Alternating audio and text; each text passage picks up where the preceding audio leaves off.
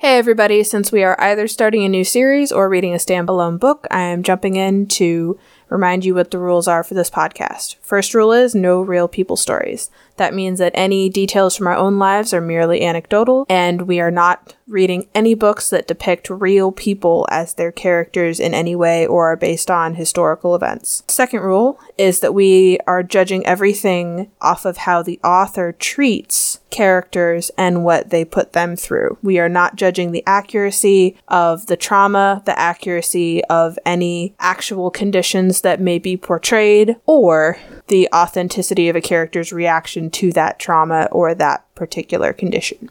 This podcast is for entertainment purposes only. The hosts are not trained professionals, and their opinions come from personal experience, not professional training. In this episode, we discuss fictional depictions of trauma and violence that may not be suitable for all listeners, so please take care of yourselves.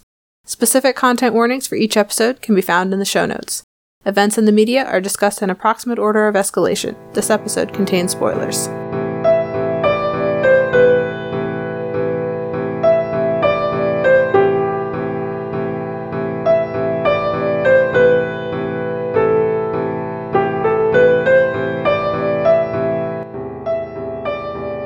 This episode, we are discussing In Fury Born, the extended version of Path of the Fury by David Weber. In this book, Alicia DeVries works her way up through the military life she has always wanted, experiencing training, combat, and war, culminating in choices that will shape the rest of her life. Hi, I'm Nicole. And I'm Robin, and this is Books That Burn, where today we are discussing In Fury Born by David Weber. If you have read the book Path of the Fury, also by David Weber. This book is a novel length prequel for Path of the Fury, plus a heavily edited and extended version of Path of the Fury. So, if you've only read Path of the Fury, read In Fury Born, you have twice as much book, and it's really great. Uh, you might be able to follow our discussion anyway. Oh, you definitely will. But also, just just so everybody knows, Path of the Fury is much more uh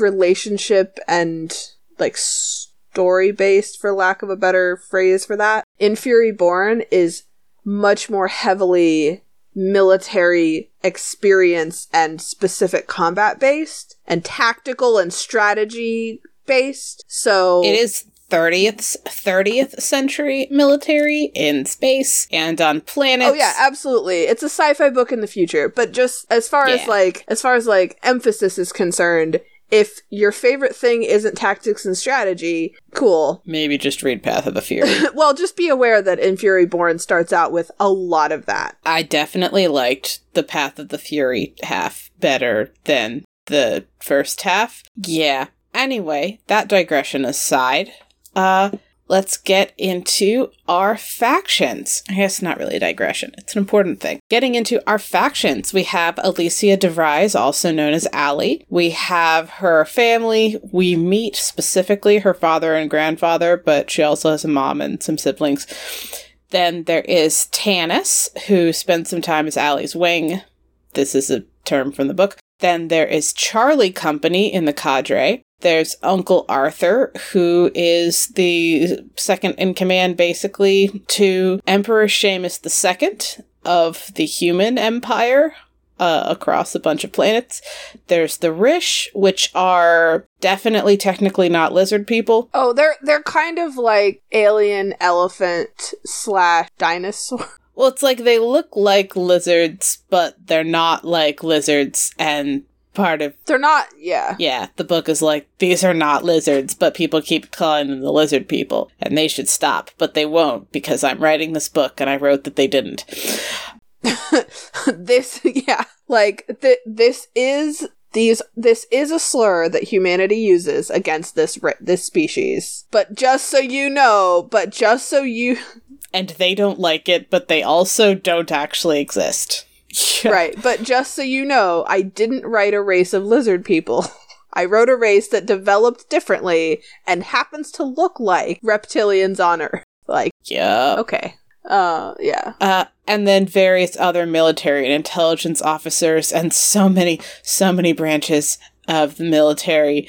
Uh, it's not so many branches. It's like three. It's less complicated than our military. It I don't read military sci fi. It, you don't have to read sci-fi or fiction. I don't read military books. It was so many. It was so many. Okay, I, I just want to put in here for people who do know anything about our military. There are three. There is the the the actually no, I think there's just two. There's the regular Marine force that we hear a lot about, and then Oh, you mean in the book, right? yes, I'm not going to Yeah, yeah, detail I- the I thought you were U.S. describing the military. US system. military. No, that's not helpful Okay. to our discussion. Anyway. Anyways, um, there's the Marines that are the you know the the regular force, the military force in this scenario, and then there's the cadre who are the select elite, uh, better than our current equivalent of the Navy SEALs. Like they are literally augmented to be better than everybody else at what they do. Not like they're better than, but like Mm-hmm. you know. More capable. There we go. Yeah. Literally made to be more capable. They start out with people who are mentally and physically more capable, and then they modify them so much. Uh, Yeah. So when Robin is overwhelmed by the amount of military branches, there are two. Recon and Raiders are specific assignments and specific, like, I'm so glad you can keep track of this. oh my god. Recon and Raiders are specific, are specific, like, duty tours, for lack of a better word. They're specific jobs. They're not even branches. They're just certain jobs that are, like, Recon goes in, gets the info, and then the Raiders come in and actually put in, like, the heavy firepower. And you can be assigned to one or two at, like, uh, one at a time, but you can go on a tour as a Recon or as a Raider. But you're still a Marine. That's it. That's, that's it. That's all the structure that we're, get- we're given in the book. Okay. Anyways, moving on. I'm so glad you're the co-host because otherwise, if it were up to It me, would this so, it would just be would so many military branches. well, my, this podcast would be nothing but uh paranormal romance, urban fantasy books. Oh god. I don't even think we've had any of those yet. We haven't had any of those yet. Well, gotta get Uh, on that because I don't know what we're looking for. is this is why we are co-hosts with overlapping but distinct tastes. anyway, Anyways, uh, you can tell who wanted us to read this book. I love this book very much.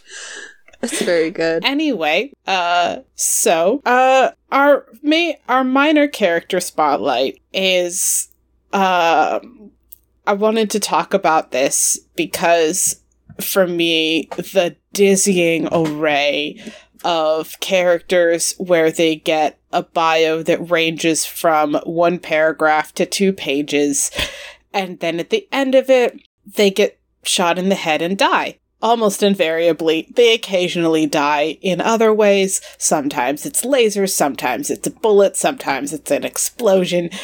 They, there's, there are so many, and it's like, yeah, and he grew up on this planet and loves this thing and has like a partner or whatever, or like really, you know, his mind is really set on this battle and like looking and seeing how like their people are doing well, and then they die.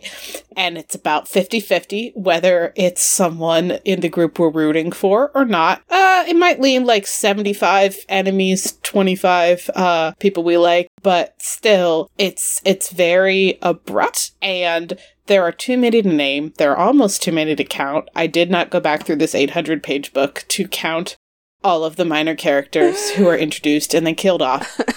Did you have any thoughts? Because I know I suggested this topic. Yeah, so here's the funny thing about this topic. This wasn't traumatic to me. In fact, this was just I thought personally, and I thought this even when I was younger and read and and like read Path of the Fury for the first time when In Fury Born didn't even exist as a full thing. Uh it didn't register me as traumatic. In fact, I thought it was a great way without spending like a million pages giving complex background details to people.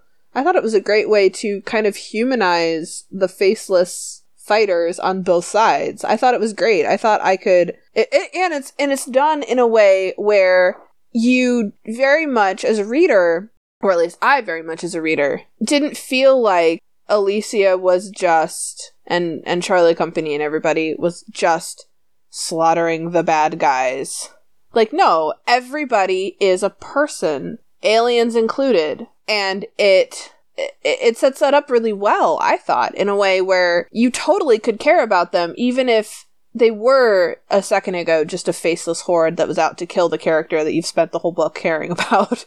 but like I thought I thought it was a really good way to do it. And it made sense to me and it made everybody feel like a person and it made it more understandable why they were there. They weren't just there to be the bad guy in a book. Like no, they had motives and decisions and opportunities and a goal and it, it made them feel very real. And for Robin it, it had almost the opposite effect. yeah, so for me it made so like I started playing a game of like, ooh, how soon are they gonna die? oh no! Uh, I was no, because I like based on the first two sentences of their introduction, I'd be like, okay, the style of this person I've never heard of before that is outside, not safe in a building, and not safe uh, thousands of miles away. Uh, doing something remotely or on a com station in space. Like, if you're not in space and you're not deep in a building talking to someone important in the hierarchy politically, then you're going to die. And I got so I was right pretty much every time about whether or not they were going to survive. The first couple, I was like, oh, wait, but I thought this was a new person we were going to like end, and they're dead. And that happened a couple of times um, in a really particular battle in the early bit in, in the first part of the book. And then on her on her recon tour. Yeah on her recon tour. And uh i'm helping so glad you know when that is. And uh she never actually got uh, to do well no i'm not gonna. It's yeah. not part of this. It's fine nope it's not it just it just made me feel like numb and like I couldn't get into caring about any of these minor characters cuz it's like I should and and they're dead. I mean also part of it is that I both of us read very quickly and so I am spending 8 seconds getting to know these people because of how fast I read. and that there's not time for this like deep emotional arc when I'm spending 5 to 15 seconds getting to know everybody. Um I would argue though that the way it affected you even if it was just 10 seconds, it's actually probably better no like that it it's a, that you didn't have time to form a deep emotional attachment because otherwise uh, the trauma yeah, that like, for you would be worse. Like it's good writing, but this is one that I wanted us to talk about yeah. because what it did to me as a reader was like i mean if you're trying to get the reader to in a um low trauma way get some of the feeling of like the numbing effect caused by all this war and death like as someone who where that is not part of my regular life at all like i went to my first funeral this summer like and i'm in my 20s like that's just not part of my life at all anyway and so having having something that created this like this build up and this numbing effect in a way that isn't actually inflicting a trauma on me i think is really good writing it just meant that I was like, we can't pick any of these minor characters individually because it's just a parade of them. So.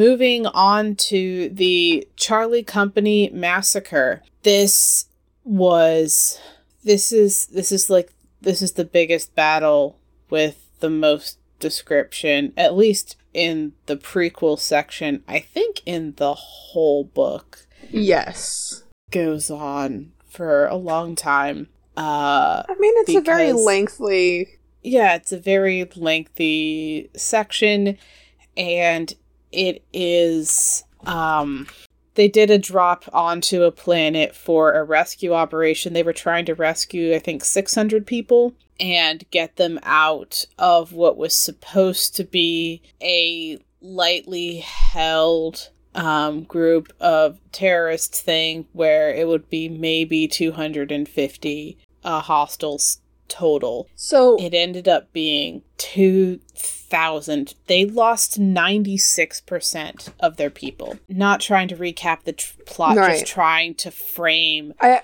they they lost 96% of them and saved 97% of the civilians. So I just want to give a couple of framing pieces for this. They and we'll talk about this a little bit too. They so there's a couple of of of pieces here that really really kind of impact how big of a, a, a magnitude this was. This was in this is while Alicia was in the cadre, and they are the elite. They are the best of the best. They're the the best because they skim the surface of the best of the people in the military and pull them in for this assignment. And then, kind of like we stated already, they, they also use technology to augment them further to make them better fighters, better soldiers. So the cadre takes losses. That happens on most assignments anyway. But this was one where it was supposed to be it was it was more difficult, more um more risky of a mission so they weren't going to send a different branch. It was just it was just difficult enough that they sent the cadre, but it was supposed to be easy for them. Right. They also they also had things like there's two configurations that the cadre can go under. There's heavy and light configuration. Heavy configuration is heavy firepower.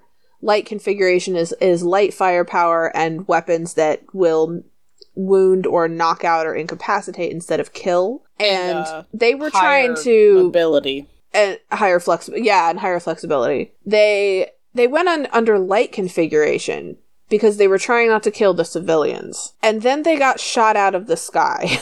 Yeah. like uh, they they literally were configured to go in almost under almost stealth. And the enemy knew where they were from the beginning. Like the the trauma for them, the trauma for the survivors, the trauma for the people who made it to the ground started with this this thing where they should have been relative like not safe. They are going in literally into a, a hostile situation. They're not safe, but relatively speaking, this was a safe mission. And when we say the been. drop, we mean the drop Like a- from a, it- vehicle think of a in the upper parachute at- drop. in the upper atmosphere. Yeah, Yeah, they have think fancy think, tech par- think parachute drop, except future tech where you don't actually have a chute. Essentially, You shoot, but it's not a parachute. Um, right, eh, right. But visually, like that's what's happening. So they're literally dropping from the sky, and and they should have, if their intelligence had been correct, they should have just landed on the ground and then had to go find the enemy and then slowly made their way in. And instead, the trauma for the people who even made it to the ground, which by the way was less than 70, it was like 63. It was 63. I just did the math. They lost 77% of their people just getting to the ground. Yeah. So like the the trauma for the survivors started right away because this was supposed to be a relatively safe mission. And then they just lost everybody almost immediately. And because of future tech, they have um they could see the dots for everybody in the company. Mm-hmm. Um Yeah. so they know as everybody- everybody dies as it happens. Yeah. They didn't like get to the ground and then find out there were few of them. They and uh there's this um like this is a, a slightly edging on a plot thing, but it's just like such um emblematic of like the confusion and um just stress and and everything caused by that um, the computer is trying to keep track of who is in charge in the chain of command, and as people are getting wiped out of the sky, the icon keeps like switching from person to person to person. Then, as soon, sometimes before it can settle on the next person in the chain of command, that person gets killed. And Alicia was in charge of a squad and ends up leading what is left of a company Yeah. because everybody above her, all of the NCOs, died. and and it's and the, the interesting part with this book and with this character the trauma that we're talking about is not actually the fighting we're specifically talking about the trauma of losing these people that she like eats breathes sleeps fights hangs out like even more i would almost i would argue than like our like realistic military situations in the in in our current real world these are the only people that she does anything with. And it's designed that way. It's designed so that you're not just serving with them for however long. You're not just in the same place as them. You're not just training with them. These, the people in the cadre are supposed to, and especially your own wing, your own buddy, your partner, and your squad, uh, you're supposed to know those people so well that you can almost just know what they would do in any given tactical situation with almost without having to ask, especially as wing as wings. And they're they're that's highlighted in a an interesting way that actually kind of more highlights the trauma also. Alicia and her wing are the only pair, it's they're the only wing pair who make it who survive. Everybody else loses their buddy. And there are multiple points in the in, in the in the raid where in the infiltration where we we get these snapshots of people who have lost their wings being paired together as temporary wings. And I say temporary because all the ones we know about die. Yeah. So like, yeah, there's that. See our see our minor character spotlight for more information on that. right.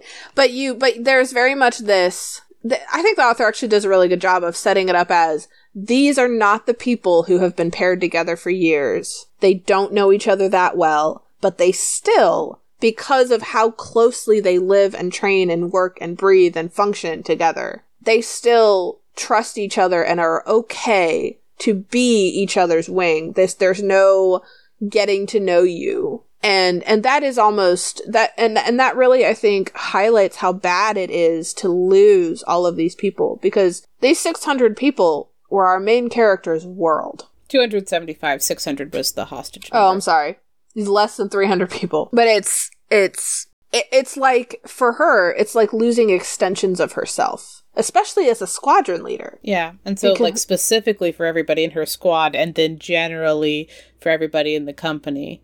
And like the cadre, like in these books, like you don't leave. You no. can you can be deactivated, but you can't retire. You can never actually be done um, that's important for plot shenanigans. But as yes. it relates to this trauma, it's not like she's gonna do some tours and have this like super deep bond and then leave them. There, there, there's not des- no.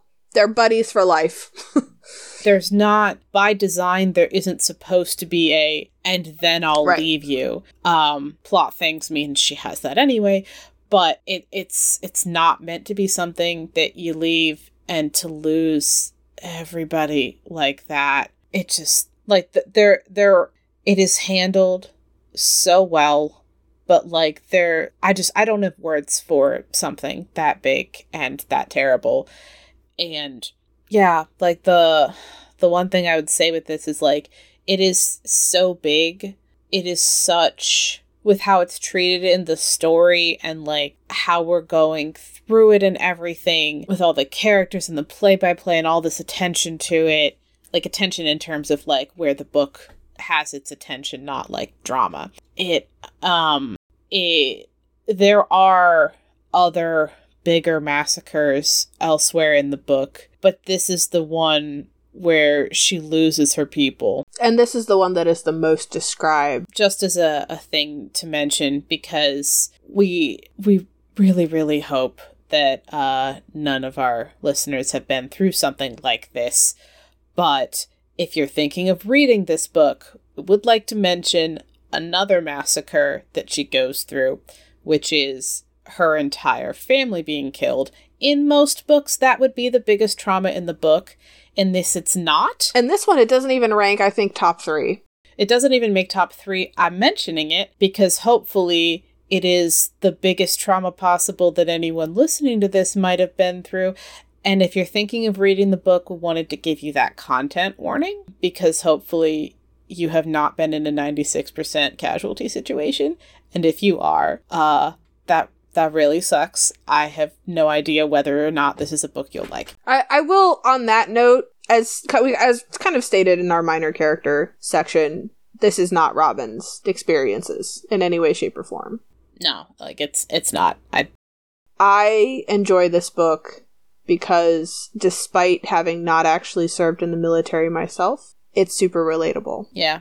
I full disclosure, kind of trying to keep it to our no real people stories, but also I I actually looked at serving in the military because the military felt relatable. Yeah. So it, it is entirely like you'd want to be. It felt it felt like it would be just more of the same felt familiar and if if you have gone through some things i don't actually know if this would be cathartic or just more Yeah, Um, we but for me for me this book is is is very good. It's a good way to kind of work through things without it happening to me again. So we're not we're not saying if you've gone through something like this this book is inherently not a good one. I'm saying it's just saying that your mileage may vary and if it sounds like something that you would enjoy this book is full of it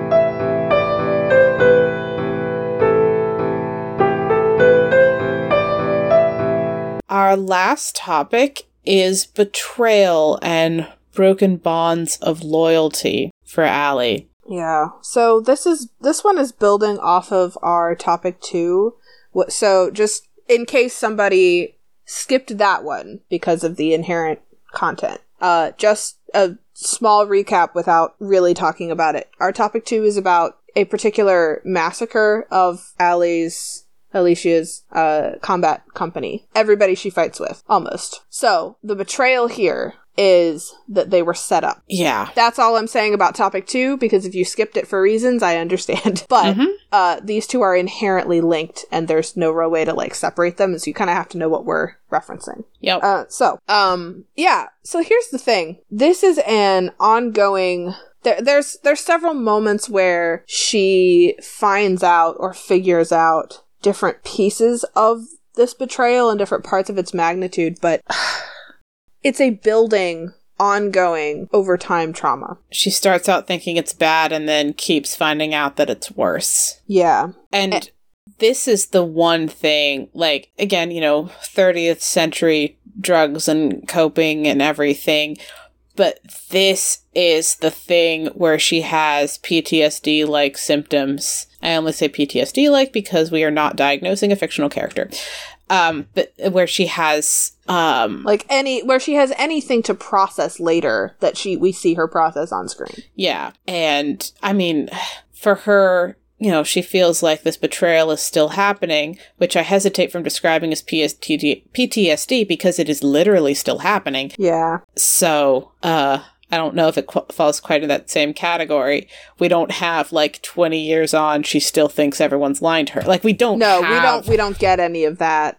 we don't have something like that to make it be like, okay, Well, this here's is that. here's the thing that I see What made as you her categ- Say this was PTSD.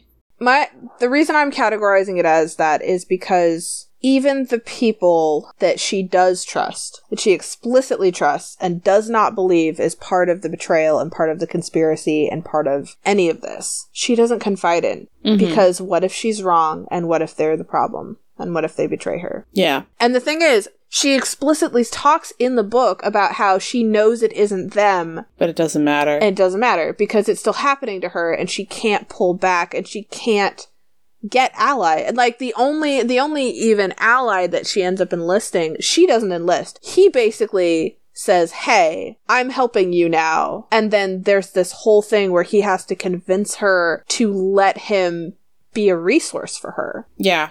And he and and he drops in saving her life. And that's honestly probably the only reason that she even included him because he could have let her die and if he was part of the conspiracy he would have. Yeah. but like that there's some things there where where we watch her say this is still happening. I can't even though it's explicitly not in that moment. And she even knows that it's not. She says that it's not and she still reacts as though it is. And like she refuses to speak to anyone from intelligence because just point blank yeah, straight just, up I will not speak if they are in the room. I'm not saying anything else. Yeah. And and also part of this the this broken bond of of trust. It's not just the betrayal of the company being set up. It's not just it's not just the betrayal of of her company dying and of of the person going unpunished. It's also the fact that in the cadre their loyalty is to the emperor.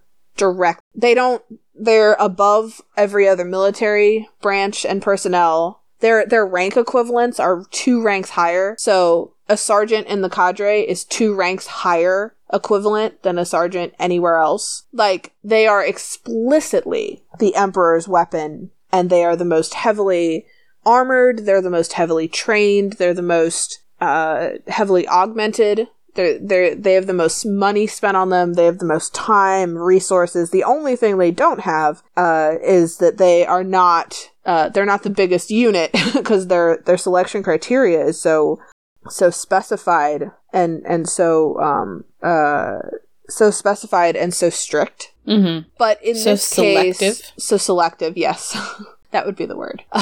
so in in this case, this betrayal is is not just that somebody in the company did, or in the in the military or in the political um, structure betrayed them, but it's that when she finds out who it is, the emperor himself says, "We are not persecuting this person." Because of these reasons. Prosecuting. We're not Prosecuting. prosecuting this person. Yeah, that one. So there, there's just this very. It, it's It sets up the st- it, the the betrayal. The betrayal is that the person that she quite quite literally has pledged her life to said that the lives of everyone in your company and everyone who died for essentially no reason they were set up. There was no like that was it. That was the whole point. Yeah. Uh, keeping this person alive for these reasons is worth more to me than everything that happened. And he tried to the do the like, I definitely value all of Charlie Company, but also this comes first. And at the end of the book, like it, it's but it's bad enough that at the end of the book he apologizes to her and is like, "You're right. I I I said that I was honoring Charlie Company, and I did not." And it's just just with how this is handled, I I'm so glad that for a betrayal and revenge story, you have the people involved for make involved in making it worse apologize for their part in making it worse. Because a lot of revenge narratives will just have like everybody bad getting killed and they're like like ha- having the people who should have done something admit that they should have done something different i just i think it, it really makes it a much better story and so well handled which i know we'll we'll get to in in the wrap up but i really like that for this depiction of this betrayal it does come full circle. Yeah. Uh speaking of it being that her ptsd if she has it seems to be more from the betrayal. Thought i had something. I don't think i had something. Uh let me think. Oh, I wanted to say that she has tech that makes her body react while she's in a war zone. While, as far as I can, In general, it makes her body react in general to threats. just just in general, yeah, yeah. Like you know, people, anyone doing a medical procedure on her needs specific things so that her, the tech in her body Mhm. won't kill her because it thinks she's been captured. Like that, like yeah. Um, and as best as I can tell, they have drugs that make her mind not get PTSD. Like, because otherwise, there's no way that anybody could. I think that is. I think that's actually hand waved a little bit in the book because I think, from at least the way I read it, was that it's not that the drugs don't stop them from getting PTSD. Because it's, It's definitely that- not like, oh, cadremen get counseling. No, but I but I think I think the implication, especially with the way it's talked about, is that their selection criteria for who makes it into the cadre is so like I think that's one of the things that they try and gear toward and the implication is that in the future we have the ability to tell who will be tra- like they they pick people who enjoy the combat and don't take damage mentally from it. They pick people who can who for lack of a better word can just handle that without needing to heal from it. And I think that's the impl- that was the implication that I got was that they're just so selective that you don't get PTSD from the things that you do, which I think Mhm. honestly is part of why It's definitely a hand wave, but it, it is definitely a hand wave, but I think it's also why we see Allie have more things that look like PTSD from that betrayal because the combat part she's cool with. Right. The but things she that she has to do are fine. The training is things that she enjoys. She has fun it's enjoyable. She wasn't selected for the cadre based on her ability to have her confidence in everything that she's built her life around shattered. No. right. Yeah, like like that's like she wasn't she didn't she didn't sign up to be betrayed. She did sign up to fight. She wasn't selected for her ability to resistance to to human wounds.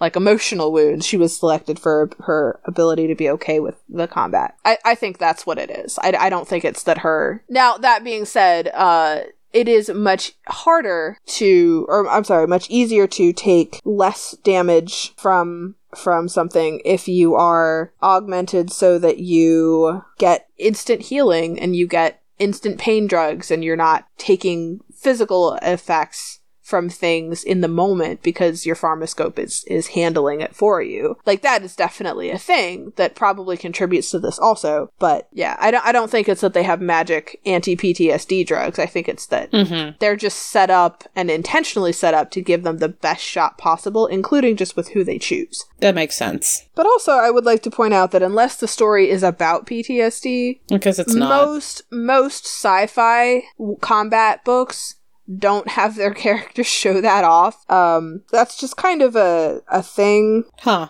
Yeah, you're more familiar with uh war sci-fi. Again, Yeah, not like they. my, not my preferred genre. Yeah, they. That's that's just like a general. Like they don't.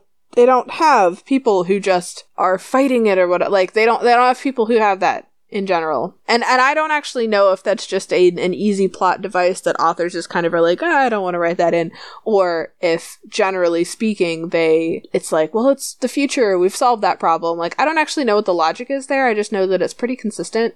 or if they're just not thinking of it, That's true. because that's, That's not true. why they wrote the book. That's not the book they wanted to write. And, and also, there are a couple of authors who sidestep that particular thing, but as a general rule, you don't see it discussed or talked about or really demonstrated very well.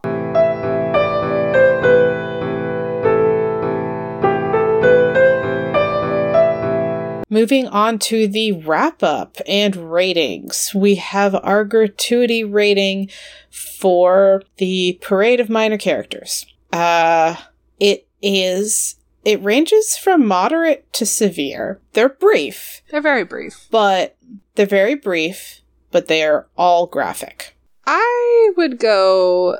I'm just gonna go ahead and say severe because if this Yeah. isn't something that's going to affect you negatively, then you're probably fine. But if it is going to, then it, it sounds like from what Robin said that it's gonna be pretty bad. Yeah, it's, it is numbing and feels relentless. So, uh, again, head to the section if you want to hear more about that. If you don't, then, um, yeah. We get it. Yeah. Uh, and for Charlie Company, it's Um, severe. It's definitely severe. yeah. Yeah. Uh, the betrayal, I think it's moderate in terms of description and how it's depicted in the book. It's like the event is huge, but it's clearly. I mean, it's severe to the characters, it's, oh, but it's totally for the severe audience, to the character. Yeah. Like, unless something, if you have been betrayed by your organization, this might be severe for you. If you haven't, and you're just reading this book, That's what I'm wrestling with because I don't think this is just betrayed by your organization. I think you could make an argument where this could impact someone who has experienced a pretty significant emotional betrayal in general. personally? Yeah, like yeah, it, it, relationally or just uh, or even even for that matter even someone who who has experienced just parental betrayal over Yeah. and over like this this could kick it up to severe from authority figures. Yeah. yeah Um, or even just trusted people like Yeah. it doesn't necessarily have to even be an authority figure it could just be somebody let's that you didn't think would do that i'm gonna. I'm gonna go ahead and go with severe Okay, all right. I was going to say unfortunate harmonic resonances resonances in your own life might kick this up, but but how? Remember, this isn't just how it's going to hit people; it's how it's described in the text. it's described in the text as being incredible like I, I think it really is is the thing Okay, all right. Yeah, this is one of our more uh, nebulous traumas. Well, so well, because this is the thing is where this is not something that hits either of us, yeah, but reading it, it is no less graphic. that's true. Does that okay, make sense? Okay, good point. Yeah, yeah, yeah. What it is changes the nature of how graphic feels. but Right. Exactly. okay, all right. So severe all around then. I just think this is one of those where if it's not something that has hurt you before, you're probably fine. But that's also been true of a lot of the books that we've gone over already. Yeah. So I would argue this one is severe if it's something you've experienced. Okay. And then even if you haven't, the description Even if you haven't, is very it's still specific. pretty. Yes. Uh, is the trauma integral to the plot for the minor characters? I I think it. I think it is because otherwise okay, you just here's my argument. It is literally interchangeable. okay. That's fine. I- I don't think it's irrelevant. I think it needed to be there. Something needed to be there. They they this was going to happen to them. Did we see it or not? Yeah. Uh, so it is by definition interchangeable. Again, for more detail, listen to the specific section because that's how this works. Uh, but yeah, literally interchangeable to an astonishing degree. Uh, okay. Then for Charlie Company, it is integral to the plot. Yep. Uh, Absolutely. oh, The betrayal wait, is wait. also going- I I have a hard counter Oh, actually. I, Okay. know. Okay, okay, okay. Here's my hard counter. Uh, Okay. on the ability for it to be interchangeable, and my argument for that is that an entire book existed without having this described. An entire fully formed published book. Because this event happens in the prequel. That, My my double counter to that uh huh. Is that the event still happened, Mm even if it wasn't detailed originally, hmm. Mm hmm. and that it did have to have happened. Okay. So your argument is that it was backstory. My argument was- is that even if it was backstory, it is the plot. Okay. All right. And and actually, same one for our third topic. I think it's the same thing. Oh, yeah, I mean, okay, I, I will accept that counter and say that both Charlie Company and the betrayal are integral to the plot. Okay. All and I right, literally was- only think that because reading when I when I read the original, Mhm. like I knew I didn't have all of why. Okay. I knew I hadn't been giving that information yet. You felt like there you needed more. Oh yeah, I was excited when I heard prequel. I was like, yes, we'll get to find out. um, Okay. like there was definitely something. Yeah, I Okay. just read this whole thing and so never had that uh emotional journey. Yeah. I just had the book. Uh, for treated with care uh, for the minor character parade. Uh, Is the answer just no? yeah, the answer is no. Uh, so uh, care because we're talking about it. I, I say attention because we're Oh, talking yeah. about it at all. Uh, but not. It's not care. It's just not. Just not at all. Uh, care would have been not talking about it for this particular one. Yeah. this is not to knock the book. It's great. I understand why it's in here. It makes sense. It's beautifully done. But it's very well, very well done. But by definition, was not treated with care. Uh, I would. I think the same. Oh, for Charlie Company? I think the same for all three. All of it? Yeah. I don't think any of it was treated with care, but I also think that that I don't I don't want to say is by design, but I I th- I think that it would not have been the same book if it was, and I think that There, there. It. This is a war book, and at a certain point, at a certain point if you treat it with care, it's no longer that book and you're almost making light of what is happening. Yeah, and so I think it yeah. doing so a I- disservice to anyone who was trying to get this narrative. Yeah. because hand waving war events in a war book. Right, right. Yeah. So I think I think none of it was treated with care, but I don't think there was a way to tell this story, treat it with care, and also not feel like you're just dismissing it. Yeah. I don't think that it would have been possible. So, not treated with care, proceed with caution, but also it's a very good book. And again, this this is this is one of well, not again if you went straight to this wrap up. This is Yeah. one of those things where either you need a giant trigger warning for descriptions of combat and violence that steadily escalate throughout the entire thing, or this doesn't resonate with a thing in your life and you're totally fine and and you can just like proceed past the trigger warning and you're good. it's probably going to be pretty all or nothing. If you try and you can't get through, if you know, if you've got to stop at chapter 8, it's not going to get better, just stop. And and also and also with regards to that, if because I kind of stated this in our topic, first topic, but again, in case you skip past that, if you like the story and can handle some of that, but not in the detail that the book starts out with, may I recommend picking up in Fury Born? Or I'm sorry, in Path yeah, of the Fury. Path of the Fury. Uh, Path of the Fury is the original release that is only the second half and does not have as much for sure, and specifically not all of the physical death descriptions in anywhere near intensity or frequency of the prequel. So, you know, if you want the story and you want to know what happened, you could almost even, I would argue, uh, look up like a summary of the prequel and then just read Path of the Fury. I think you could totally do that and still enjoy this book. Yeah. I I second that. I haven't read Path of the Fury, but you know the book's very neatly well, divided. kind of have. So, yeah, I've kind technically, of technically, technically yeah. you have. Point of view: trauma and aftermath for the minor character um, parade. It is the minor character's perspective for the trauma and somebody else's perspective for the aftermath every mm-hmm. single time. uh, if you didn't listen to the main thing, have fun guessing why. Uh, yeah, so Robin. anyway, yeah, so with the point of view, the whole point of this thing is that we are getting the point of view of all these minor characters. Yeah. Uh, for Charlie Company, we have a bunch of individual people in Charlie Company plus like we we have the perspective of the people inflicting this trauma and mm-hmm. the perspective of the people going through it and the perspective of the people who meant to inflict it and accidentally ended up going through it. Somewhat. Uh yeah. Like yeah. Yeah. Yeah. Like that's part of uh, turn- turnabout's fair play.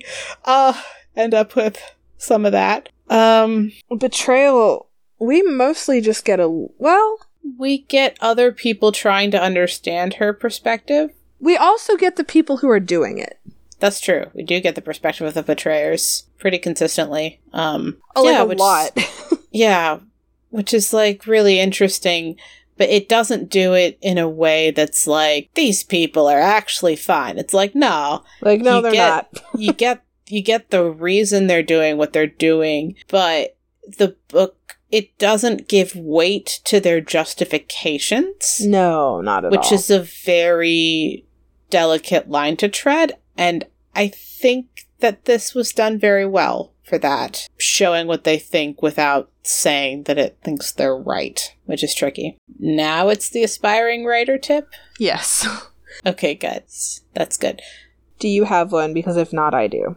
Okay, you do yours. I actually think that I just want to highlight, I guess again, but I want to highlight that this book humanizes characters very, very well. And and and I I just want to I guess the aspiring writer tip is that there is more than one way to do that and you don't necessarily have to do it with pages and pages and pages and pages and pages and pages of backstory like you don't like you can do it in an instant you could do it in a moment and you can do it in a half a page and that ended up being one of the the traumatizing things we're talking about, but that's because this is a book about combat and war and so you know that that factors in but it, it's done very well and it's done in a way that you care when those characters are gone. Especially when it's going to be a longer book with a high body count don't be afraid to have us meet people even if you're only touching on them in the story for whatever reason. Yeah, absolutely. And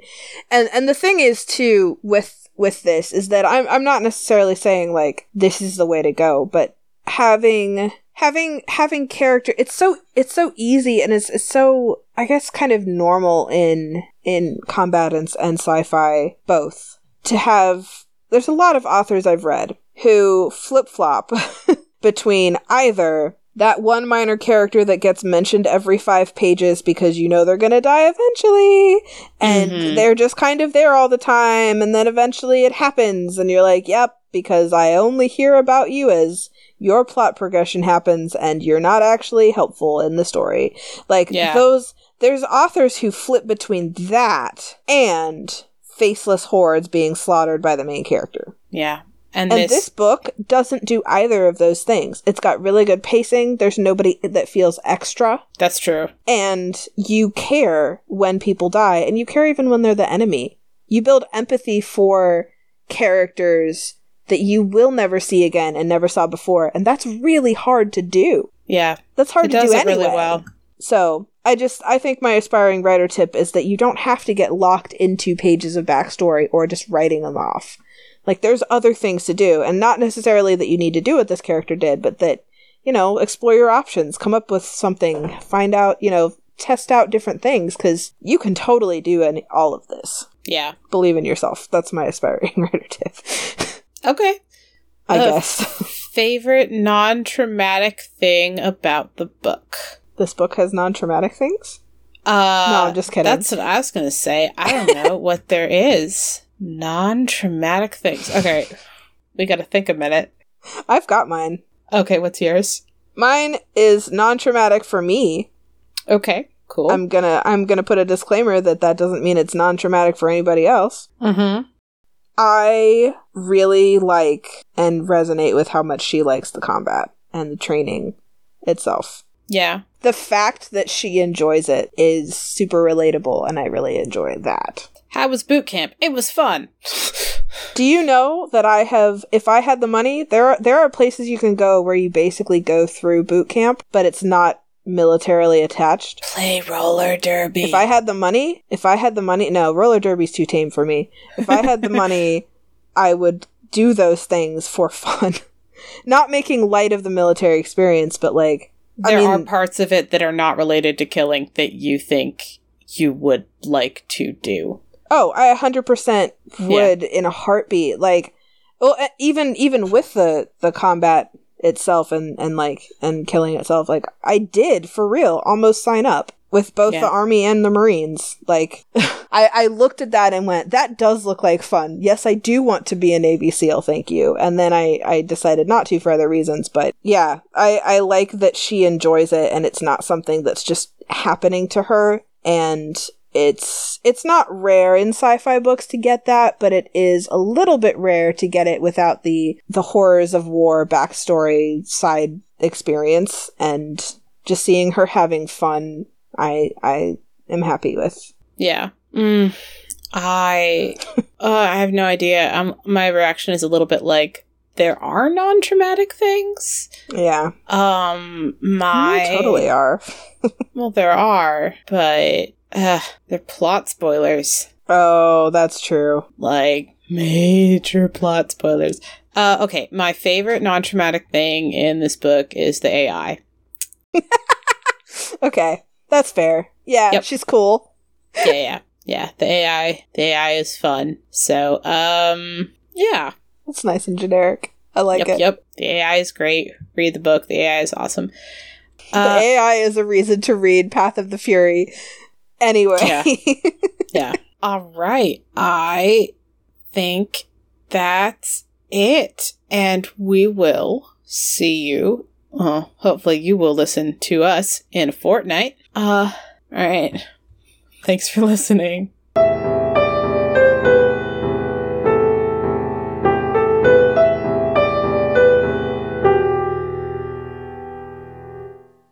All music used in this podcast was created by me as Heartbeat Art Co. and is used with permission. You can follow us on Twitter at Books That Burn, all one word. Email us with questions, comments, or book rec- recommendations at booksthatburn at yahoo.com. Support us on patreon.com slash books that burn. All patrons get access to our upcoming book list and receive a one-time shout out. Leave us an iTunes review. This really helps people to find the show. And find us on iTunes, Stitcher, Google Play, or wherever you get your podcasts. Thanks for listening. We'll be back in two weeks.